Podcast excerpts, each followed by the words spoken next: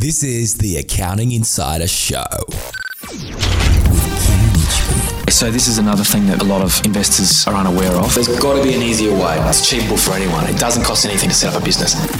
Because there are many great ideas out there, but it's the people that make ideas happen. Because once you unlock this formula, you, there's no reason to stop. You just get better and better at it. You just make so much money out of it. Welcome back. Today we're sitting down with Lee Gilmore. Lee, um, this is great. It's late at night. We're in the office. We're having a few beers. Um, we often talk late at night, and tonight it's just nice to be able to sit down in my office in a relaxed sort of environment and talk about. Um, well, I'm calling this session a "Ask Me Anything." I don't know whether that's a good idea or not, but um, you know, before we press record, we're just doing some sound level checks, and you're in a band, so you know more about the microphones that we're hiding and holding in the re- recording device than I ever will. So you're quite at home. Well, we'll we'll soon find out, won't we? Anyway, thanks for um, agreeing to come on on board. Um, I'm just going to give those people listening a bit of a background on what you do. Um, you are my IT go-to man. Is that a bad label to be called an IT person? Oh, it's uh, IT generalist is, is probably what I go under, but yeah, you can call me your IT go to man, IT person, guru. Yeah. Okay. Um, I think that we started collaborating and working together. I'm thinking 2012, so six years ago. Yeah, probably be about the right time frame. And if we can just go back, I'd bought an accountancy practice in Norwood, and I was trying for the life of me to link that new office to my existing office in Myrtle Bank via a VPN private network. And because what I was trying to do was when I was meeting with customers there and I needed to get files from back here, I wanted to grab a file and transport it over the internet through a you know, like a secure tunnel. And I think you helped me build that. But, but more importantly, I don't want to get bogged down in the nitty gritty of all of that. But what I think it's important to understand is that um, I've outsourced everything IT in my office to you. And so, good or bad, because I used to be the IT person, you know, starting out when I started out in 2000, all the way up. I did it for 12 years. I was the IT person. When a computer used to crash, I would go hell for leather for six hours straight rebuilding the damn thing. And at the end of that, I think after doing that way too many times because of crappy equipment or hard drives which had failed or I don't know, but I decided enough is enough. I need to get an expert. And you were the person for the job. And we decided to get together. And it's been a great collaboration because um, you're the sort of person that I can ring, and I hate doing this, but it happens all too often. On a Sunday, late at night, any night, could be nine o'clock. If my computer crashes, I ring the emergency number, which is your mobile, and you crazily um, pick up and answer me and help me out. And I say, Lee, can you do this? And then you usually log in via TeamViewer or whatever, and you click and you move the mouse so damn fast on the screen, I can't see what the hell's happening. So I don't learn anything from it, but you always fix my problem. Is that the way you'd see this the, the, the, relationship? Oh, very, very much so, but it works two ways on that stuff there. You know, I'm, I'm an IT person, not a, and I, I can't count to save myself. So it works the opposite way. You know, Kim, I need help with this, or you know, and it just happens, and that and that's how and that's how the relationship started, and uh, yeah, it's been a interesting journey up to this point, and still still developing and growing. Well, and while we say that, like, so I have been able to offer from time to time, but I think it's less frequent than the IT questions. But so I feel like um, you know, um, I'm in debit and you're in credit, accounting terms. Um, I, well, you know, in simple terms, that basically means that you help me more than I help you. But I hope you feel it's more or less equal. anyway, um, I have been able to bring a bit of accounting expertise into your world, and in your role, where you're sort of making executive decisions in in your um, current capacity of where you're working, every now and then you'll have a tricky accounting question which you pitch to me, and hopefully I'm giving you worthwhile answers. Is that what you're referring to? Yes, hundred percent. Yeah, okay. And also in your personal life, I've been able to help you um, make sure that the business that you run is on track and help you with all the accounting resources behind that to operate. Yep, that's Correctly. right. Yeah, Yeah, yeah. Anyway, um, but the, the, the beauty of our relationship is that, you know, you could be in the car driving or I can be working away in the wee hours of night, which I don't like doing, but I can call you and I know that I can get a fix. And that is invaluable for me. Like if I was using anyone else, there wouldn't, you know, the, the phone goes off at five and starts again at nine. And if you've got help problems after that time, God help you, you, know? Whereas you, you don't operate like that. You're a workaholic like me and you love your work.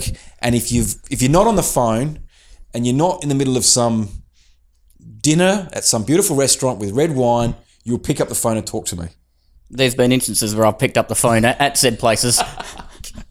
All right, now um, moving on from that, you are you have been a um, a fan of the Accounting Insider, right? Because From, I know epi- that because from episode one. Yeah, from episode one, because you do you do a lot of work in your country, and so you spend a lot of time commuting uh, on those long, long drives. You've got me on the radio. Oh, sorry, coming through your sound system, and you will often ring me and say, "Ah, you said such and such." So um, tonight's episode is actually following on from that. Ask me anything. We've listed some. I've listed some questions on the board. Um, and I think if you actually go back through all those podcasts, you will hear the name Lee coming up from time to time. I've, I've done a couple of questions, but tonight we can drill down and go through them in more detail. So, Lee, you can ask me anything. Hopefully, it's accounting. We'll, we'll start with the accounting and we, see we, where we end up. Knowing you, it's probably going to end with cars or, or something exotic along the way. There'll be a story attached, I'm sure. All right. Well, and I hope I can answer these because I'm on the spot, and I want to keep this off the cuff. There's, no, there's no script. Oh, that's oh, that's how it should be. That's how it should be. So we're going back to, to sort of very early uh, um, podcasts, and we're talking about uh, building wealth, um, specifically through you know your model of accumulating wealth by means of property purchasing, property development, refinancing, obviously more investment properties along the way. So one of the questions that I've got for you on that is is one of the areas that you probably well I haven't heard you really touch on is you know uh, the the model that you describe uh, what I call the accounting insiders um, model to wealth you know how does that apply and how does that work? And is that applicable to you know your average salary earner or the, the young couple getting a start? Or do they do they need to take a, a slightly a slightly separate path? Well, uh, I'm hearing you, but I think you your question is, I guess, twofold, isn't it? One is, how the hell do we borrow all this money with a low income level? Is that you know? that, Because that when is- you're starting out, you're not on big wages, oh 100% um, or if you're in small business, um, it's even harder. How how the hell do you convince a bank to lend you money based on your income level? That that's pretty well it. Um, well, it's not easy, and you know, I guess this is a bit of a cop out, but um, putting my loan broking hat on, I am you know, when I first became a loan broker, every deal that came in the door, every hint of a deal, every customer that I was doing a tax return for, I would try to convert that into a home loan. And that was not the way to go. So um, we tweaked the model to the point where we're only taking on the easy deals now because going back pre the GFC, if you're over 18 and you had a heartbeat, you could do a low doc loan. Anyone could borrow money. It's getting harder and harder. The banks are being pickier with who they're lending money to. So what I'm getting at is I'm only taking the low hanging fruit, which means that I'm trying to only do loan broking now for the high income earners. Mm-hmm. When I got my foot in the door with property, it was pre GFC. I bought a million dollars worth of property and a $300,000 accounting practice with $400 in the bank. it was a crazy deal for the bank.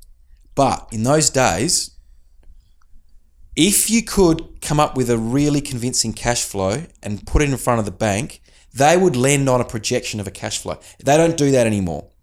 So, to answer your question, it's hard. It's really damn hard. And you need to, um, if for someone who's on like a fifty to seventy thousand dollar income, it's super hard. You can get things like rent for investment properties. You have to get creative in trying to include as much income, as many income streams as you can to get the deal over the line. So, if you're buying a house and you're still living with mum and dad, it might be better to pitch it as an investment property to the bank as opposed to a principal place of residence. Do you see what I'm saying? Because you can bring in a rental income. If you're um, with a girlfriend or a boyfriend, you might decide that you need to join forces to get that income level higher. For me, with loan broking, I'm trying to do loans for only the people who have got massive incomes, like your doctors, like your um, FIFO workers, um, any or, or your executives or whatever. I'm trying not to get bogged down. I'm trying not to get involved on those uh, difficult loans because the same work is involved in doing a, a loan for a $250,000 property as a $2.5 million property. And the rewards for the loan broker are, are, are much higher. Um, you know, now to get back to it, um, I think I've half answered your question by trying to be as creative as you can by bringing in these other income sources. Um, the next question I think is like, how do you get that deposit together? Because, you know, really you're trying to get 20%. So if you're buying a $600,000 property, you need $120,000. Now, I know that if you're on a income and you're trying to save that up, well, then the house is probably going up at a rate of value faster than you can save the money. So, you've got to get creative and you've got to think outside the square again on that. So, the ways around that are to, um, well, there's a beautiful model for doctors where, uh, you know, you plug all the numbers into a into a um, like a simulator sort of thing, an Excel spreadsheet, and you find that if you take out a personal loan for a deposit and you're still on a massive income, you can still meet the serviceability. Like you, you can still make it all service, even if you basically. And I'm not saying to hide anything from in the application, but a personal loan for a doctor to get their deposit when they're on a high income will still stack up and get the deal over the line as opposed to waiting all that time to, for them to save up that deposit. Now, that's for the really high income earners. So, that'll not just doctors, but I'm just using them as an example for the high income earners. Um, the other the other way that you might do it is by getting a parental guarantee. So, getting your parents to help you with the deposit by taking out a mortgage on their place. Or if they're on the pension and they have a debt free house, you can do equity unlock loans and all of that sort of stuff, which is messy, but it will still give them that. That's where they can borrow based on their age a certain amount against their property and never have to make a repayment for the rest of their lives. And the bank, you know, takes security over their property, but they don't have to make any repayments. And when they die, then the loan gets paid out. That that works as well. So now, the other thing is you could do it the traditional way by saving, and, and you know, uh, if I'm ambitious, I might work a part time job or run a side hustle and try to get income from that um, to try to get that all inclusive, uh, all exclusive, you know, that elusive deposit. There are other things as well, like um, you could uh, borrow more than 80% and pay lender's mortgage insurance. I don't really like that. That's an expensive way of, of, of getting the money. But in those situations, you can borrow um, up to like, I think the sweet spot's about 87%. You can, can go higher, but then it gets extremely expensive because the risk is much higher. But lender's mortgage insurance will enable you to have a lower deposits to still buy a property and still still get the deal over the line. Does that help? No, it does. I suppose probably on that though is you know you, are talking about you know you, you pop the um you know the the broker's hat on there for a bit um, and you, you spoke about the you know the, the sort of you know picking the, the low hanging fruit as you sort of called it. What's what gear are you having come across your desk in that space at the moment? Then sort of, uh, you know, are you doing new stuff or are you doing refinances or? Well, um, yeah, there's a bit of a mix. What what? So if I look at last month, uh, it was our biggest month in loan broking. Um, one like I'm hesitating because the deals that we wrote were deals which we had really um, well there, there was two massive deals. Um, one of them was a farm and our client which was an accounting client was working on that deal for a while and they'd hit some roadblocks and we could see them hitting those roadblocks and we suggested uh, we, we had a lot of connections in the whole farming sector finance um, through you know various because of various connections and associations we've got in Adelaide. Um, so we were actually able to bring value to the table and run that by a few people that we knew just to see what they thought of that deal. But by that, I'm saying really that we only got involved on that deal because the other road that the client was going down was taking too long and wasn't ending up in the result that they wanted. So, you know, it's like anything. If you know people that you think might have an answer and bring value to the table, you're happy to introduce them to that problem. And if they're good, they'll solve the problem and you benefit. So that was one of them. Um, another one was, it's quite funny, but um, good friend of mine uh, had bought a new property and I'd been giving him the service of just making sure that the loan rates that he was getting every time he caught up with his loan broker was sharp. Now, it was disappointing at first when I started doing that because um, I felt like I was basically coaching him and holding his hand and helping him for free. And in his, his broker would basically come in and match my rate and everyone was happy. However, um, what's actually happened in that one is, um, and this was also through people that I've met through my loan broking. Um, there's a bit of a a gap in the market now where because there's been a review into the home loan market in Australia, banks are penalising investors with interest only loans. What you're seeing now is if investors take out principal and interest loans, they're actually getting like half a percent discount for taking a P&I. Now it costs the customer more money because they have to do not only interest but principal, but there is a significant saving there if they can um, satisfy the principal and interest repayment. So what I'm saying is interest only, let's just say, was $2,000 a month on a property and an interest rate of 4.5%. Um, P&I might be 5000 a month, but the interest rate is 4%. So there's a, if you can, orchestrate a deal where the client is actually um, paying P&I on the investment property and taking advantage of the lower interest rate, um, and that's exactly what we did on this big deal that we refinanced. Um, we basically, the client was able to have their cake and eat it too because they could meet the principal and interest, which means, you know, that they're happy in their own mind because they're repaying that loan over 30 years. But they know that they're saving. And in these big loans, half a percent is a huge amount of money. You know, so when we sat down and did all of that on a whiteboard for the client, they were absolutely rapt. And I hate to say it, but the loan broker, English was the second language. And I actually again rang that broker and I said, I don't want to refinance this. I want you to understand what I'm explaining to you and you to do it for my client.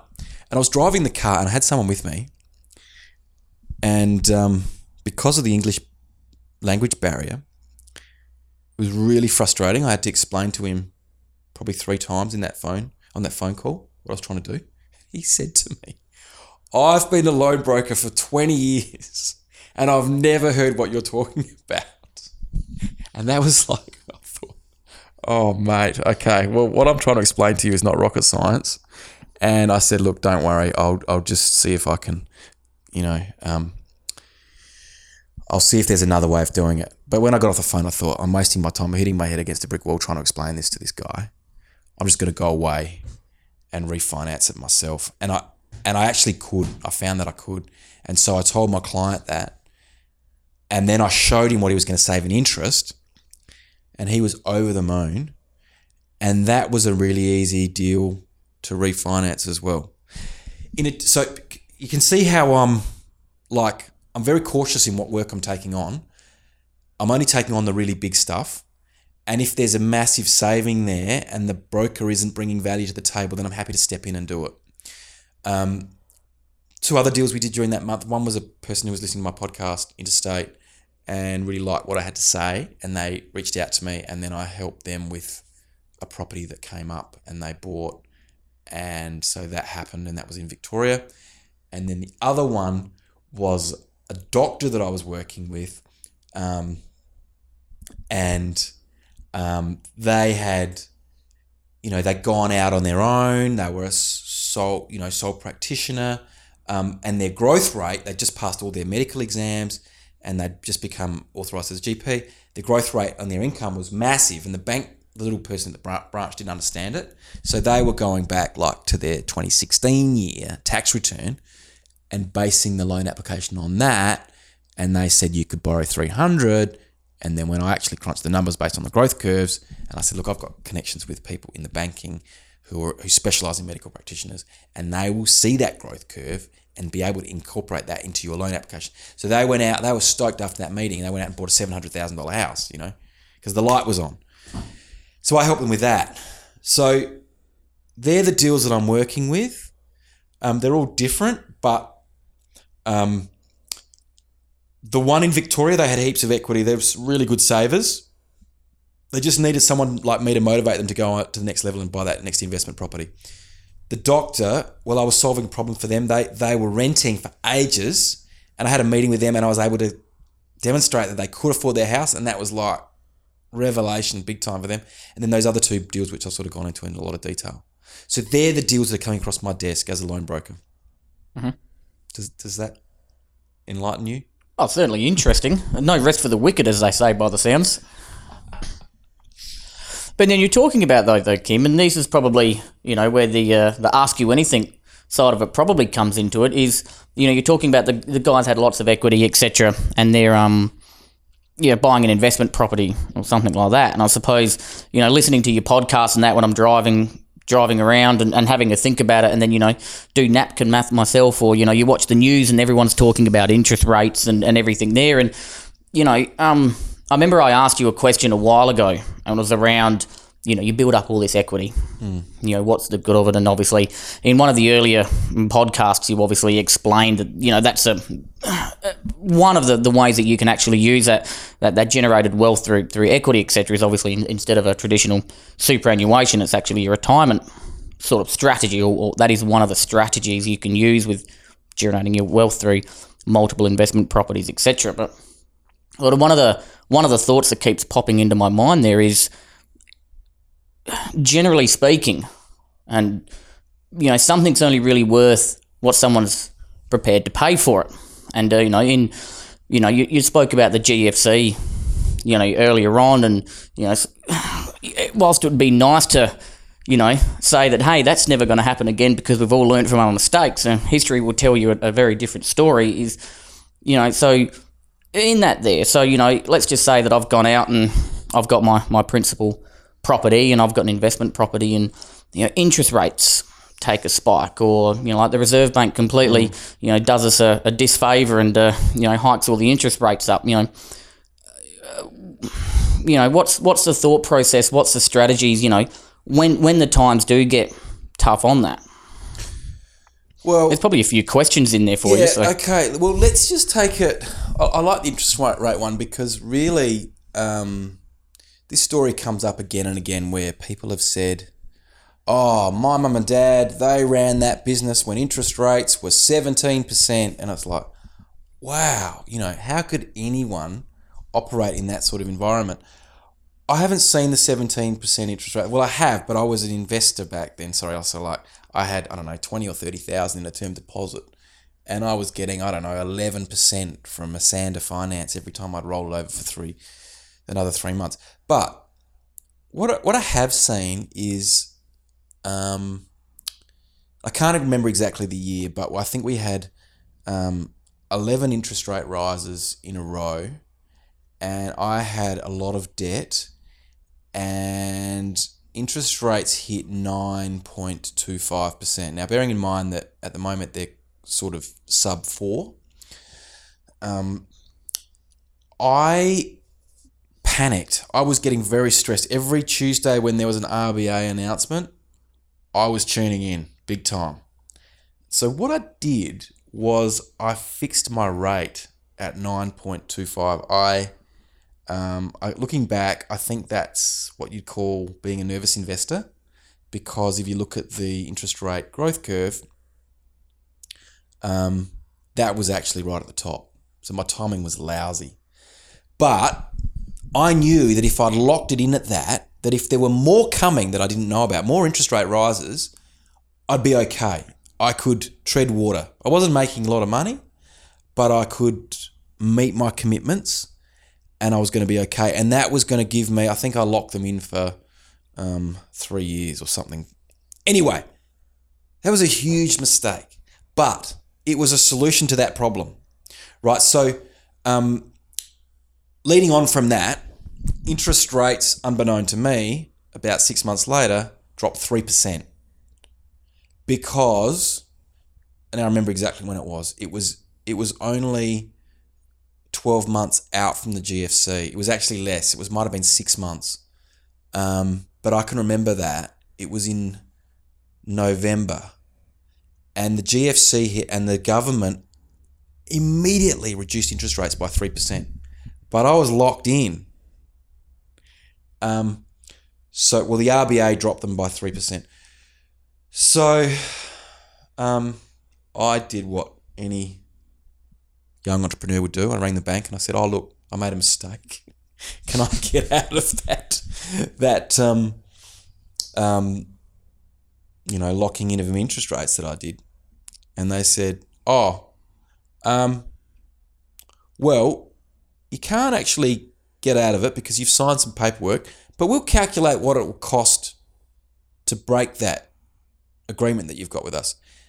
I'm thinking that's weird, but I was thinking, oh, it might only be a couple of thousand. Anyway, they rang up and they said it was going to be twenty five thousand dollars, just to basically screw up that piece of paper that I'd signed. I don't know two weeks earlier, and reset them to the variable rate. So, um, I'd covered. It was like an insurance policy that I'd taken out, but it was a huge cost to me. And if I looking back now for me, I'll never fix again because variable rates are always going to be cheaper. Well, they always have been, uh, like a half a percent cheaper than fixed rates. And I'm not saying this is advice. I'm just saying this is what's worked for me. Um, so I've gone variable since then, and it's always stead, held me in good stead. Um, because by the time you know everyone will come out every two or three years and say rates are going to go through the roof, fix. Now's the time, and people do race out and do that. But I haven't. I've just st- stuck with variable rates. Um, as my income's grown, there's been less concern about rates because there's, um, I guess there's, you know, I'm able to afford my rates because they seem relatively low, and my rent keeps going up and up, and interest rates been on hold on hold for quite a while now. Um, but interest rates on variable have given me flexibility as well because you might want to break a fixed rate for a number of reasons, but one might be might be selling the property. But if it's fixed, you'll have to pay a penalty. So I think that variable rates should actually be higher than variable uh, fixed rates because there's like a premium to be paid for having the flexibility of being able to do whatever you like. And I think for me, historically, I think what I'm saying is variable rates have been lower than fixed rates. So if you want to take advantage of the discount, you don't fix. So that's what, like, if they were going to skyrocket out of control, in answer to your question, I would fix my rate so that I'm limiting my exposure. Uh, you know, if, if push came to shove, if they if they powered on through nine and they were going 12, 13, 14, I'd probably fix at some point because this is just spiraling out of control. I'd probably do it again um, if I got really, really worried, but I'd be more relaxed. And I'd I'd ride out the nine because as as they're going up from three through nine, I'd, I'd be wanting to go way above that. Like, if, and we're talking, if they went up, there would be you know so many. There'd be a bloodbath, but I would have to make a call at some point. I reckon.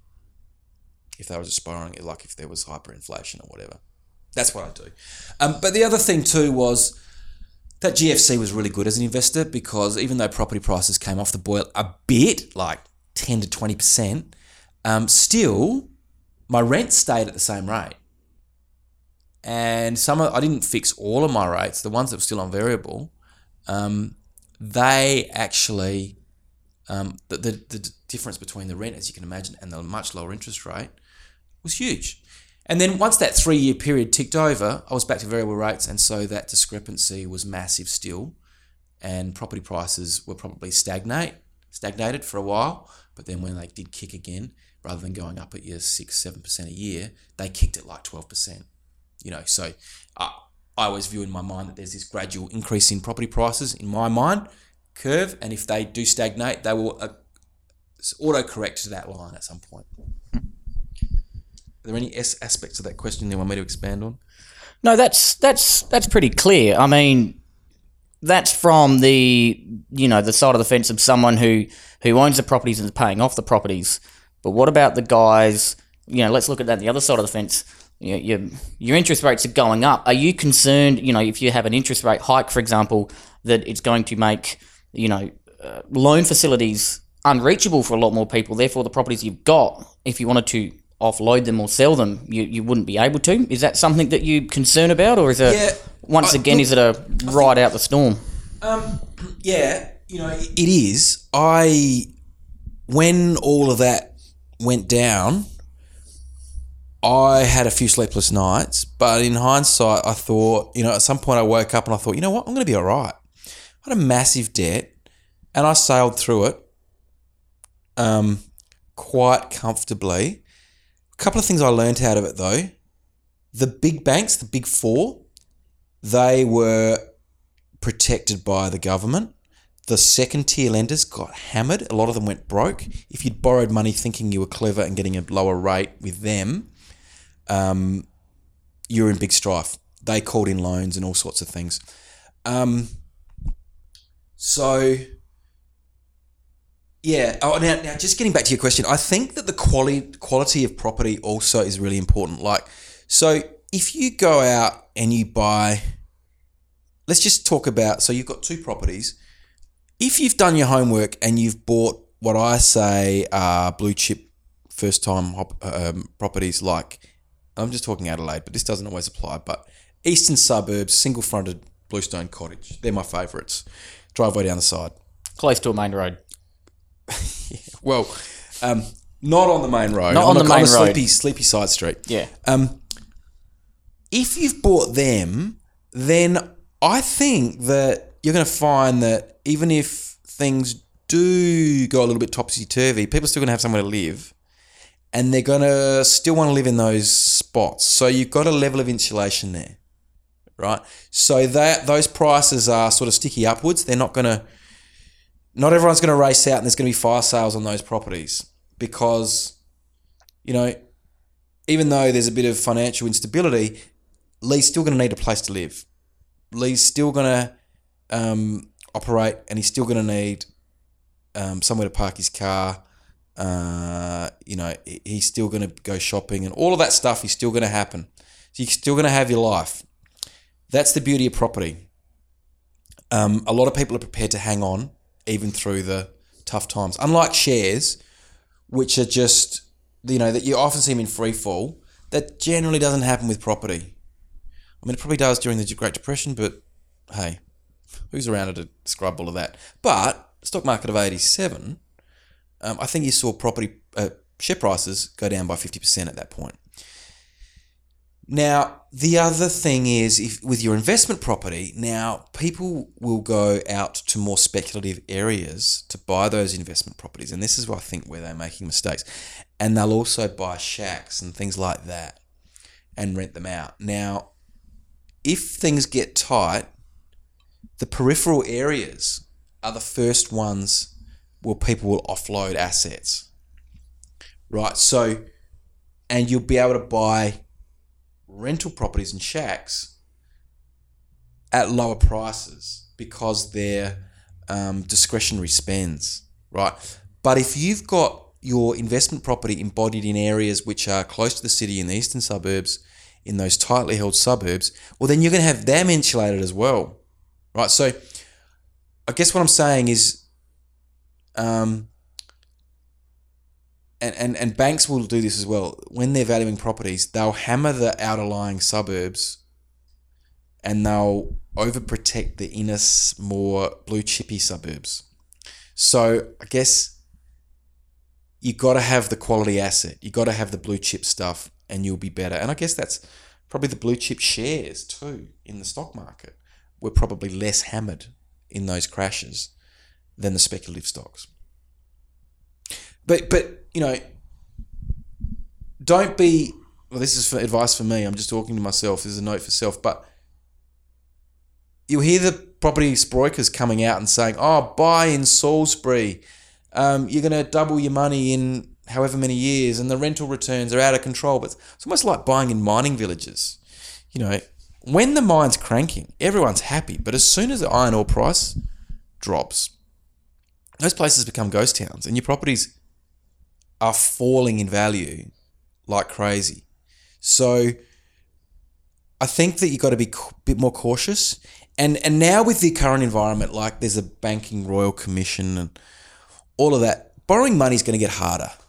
So you've just got to be smarter and you've got to be cleverer and you've got to give yourself more levels of protection. So for me, that means that if I'm buying another property now, I want it to come with its own cash flow so that if there is a storm, I might have to supplement it temporarily, but it's washing its own face.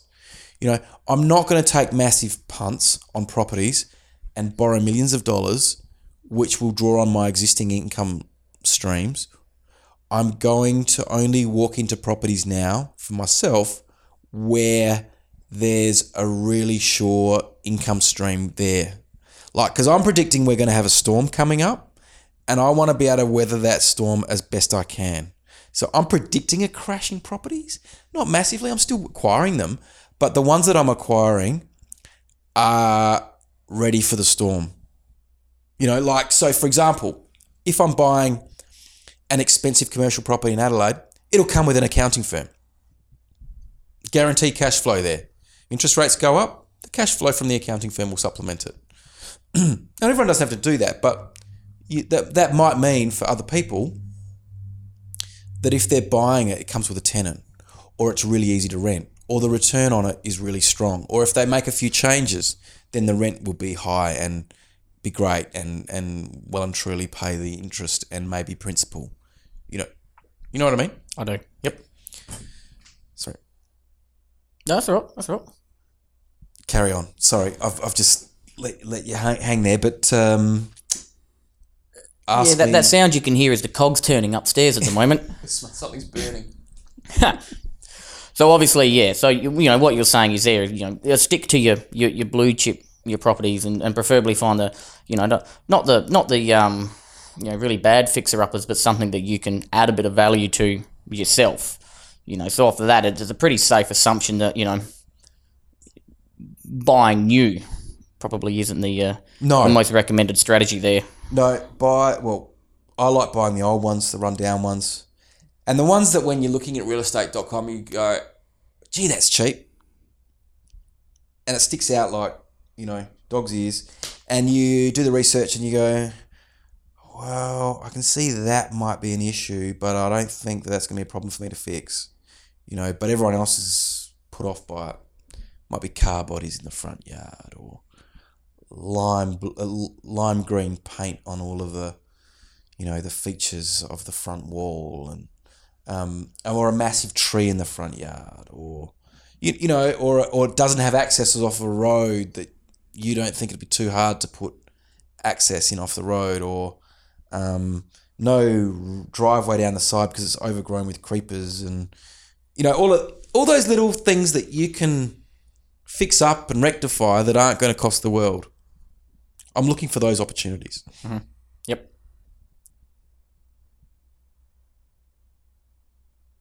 Um, Now, I'm going to help you out here because if we look at our list, um, now that that one's a good one. What about super balance versus a property portfolio?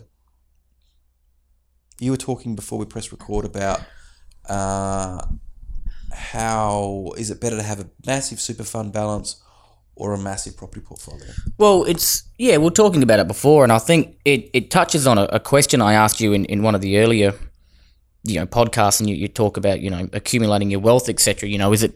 And I mean, I suppose the best way to, to wrap it up is that exact question: is you know, you know, am I better to have a you know X Y Z size property portfolio, or you know that in super? You know, what would a, a strategy be? You know, for, for planning for retirement in that strategy. Well, it really depends. Um, like, you know, using the doctor scenario again, they get massive um, concessions on investing in super funds for for a number of reasons. Um, that's not applicable to everyone. For me, I've found that I have invested outside of superannuation because of the flexibility. The thing I don't like about building a property portfolio inside of super, I mean, you can build share portfolio and manage funds and all of that, and that's fine. And many people do, and that works well. Um, I've just found that I've been able to get a lot more flexibility. Like, sorry, I've been able to borrow a lot more money if my property portfolio or all my time and energy is is into a property portfolio which is outside of superannuation. Because as soon as I go into superannuation, and you can buy property in there, it's just that the thing I don't like is if you have one property and let's just say it's worth $500,000 and you pay it off, you can't borrow against that equity that you've got in that property to buy property number two. They've got to be standalone. Whereas outside of super, you can stack them up one against the other. And that's phenomenal. So you buy property one and you pay it down or it goes up in value and you've paid $500,000 for it and it's now worth 800. Well, you can borrow against that property. You know, like you can borrow enough to get the deposit for number 2 against property 1. And on and on it goes. You know, and and once you get 3 or 4 properties, you find they're all going up in value, so you get a multiplier effect. So, I think that um, I've done better by investing for myself. This is not going to apply for everyone, but investing in property outside of super. I've still got super, but I don't think it's as flexible and I can't be as creative outside of super. As sorry, inside of super as I can be outside of super. So um, all those people that are hanging their hat on saving, and this is what the government's telling people to do: tighten the belt, tighten the belt, tighten the belt. Put the money into super build up your super balance. You're going to get concessional tax treatment. Well, you get tax concessions for having investment properties anyway, but it's just not spoilt by the government. Um, so I think that um, saving through super um, is a less aggressive way of building net wealth to building through property outside of super. And when you do retire, the difference is that you might have to start selling some properties. I mean, I hate to do that. Every property I've sold, like every Honda motorbike I've got, I've regretted. Every every motorbike I've sold that's been a Honda, I've regretted. Every property I've sold, I've regretted.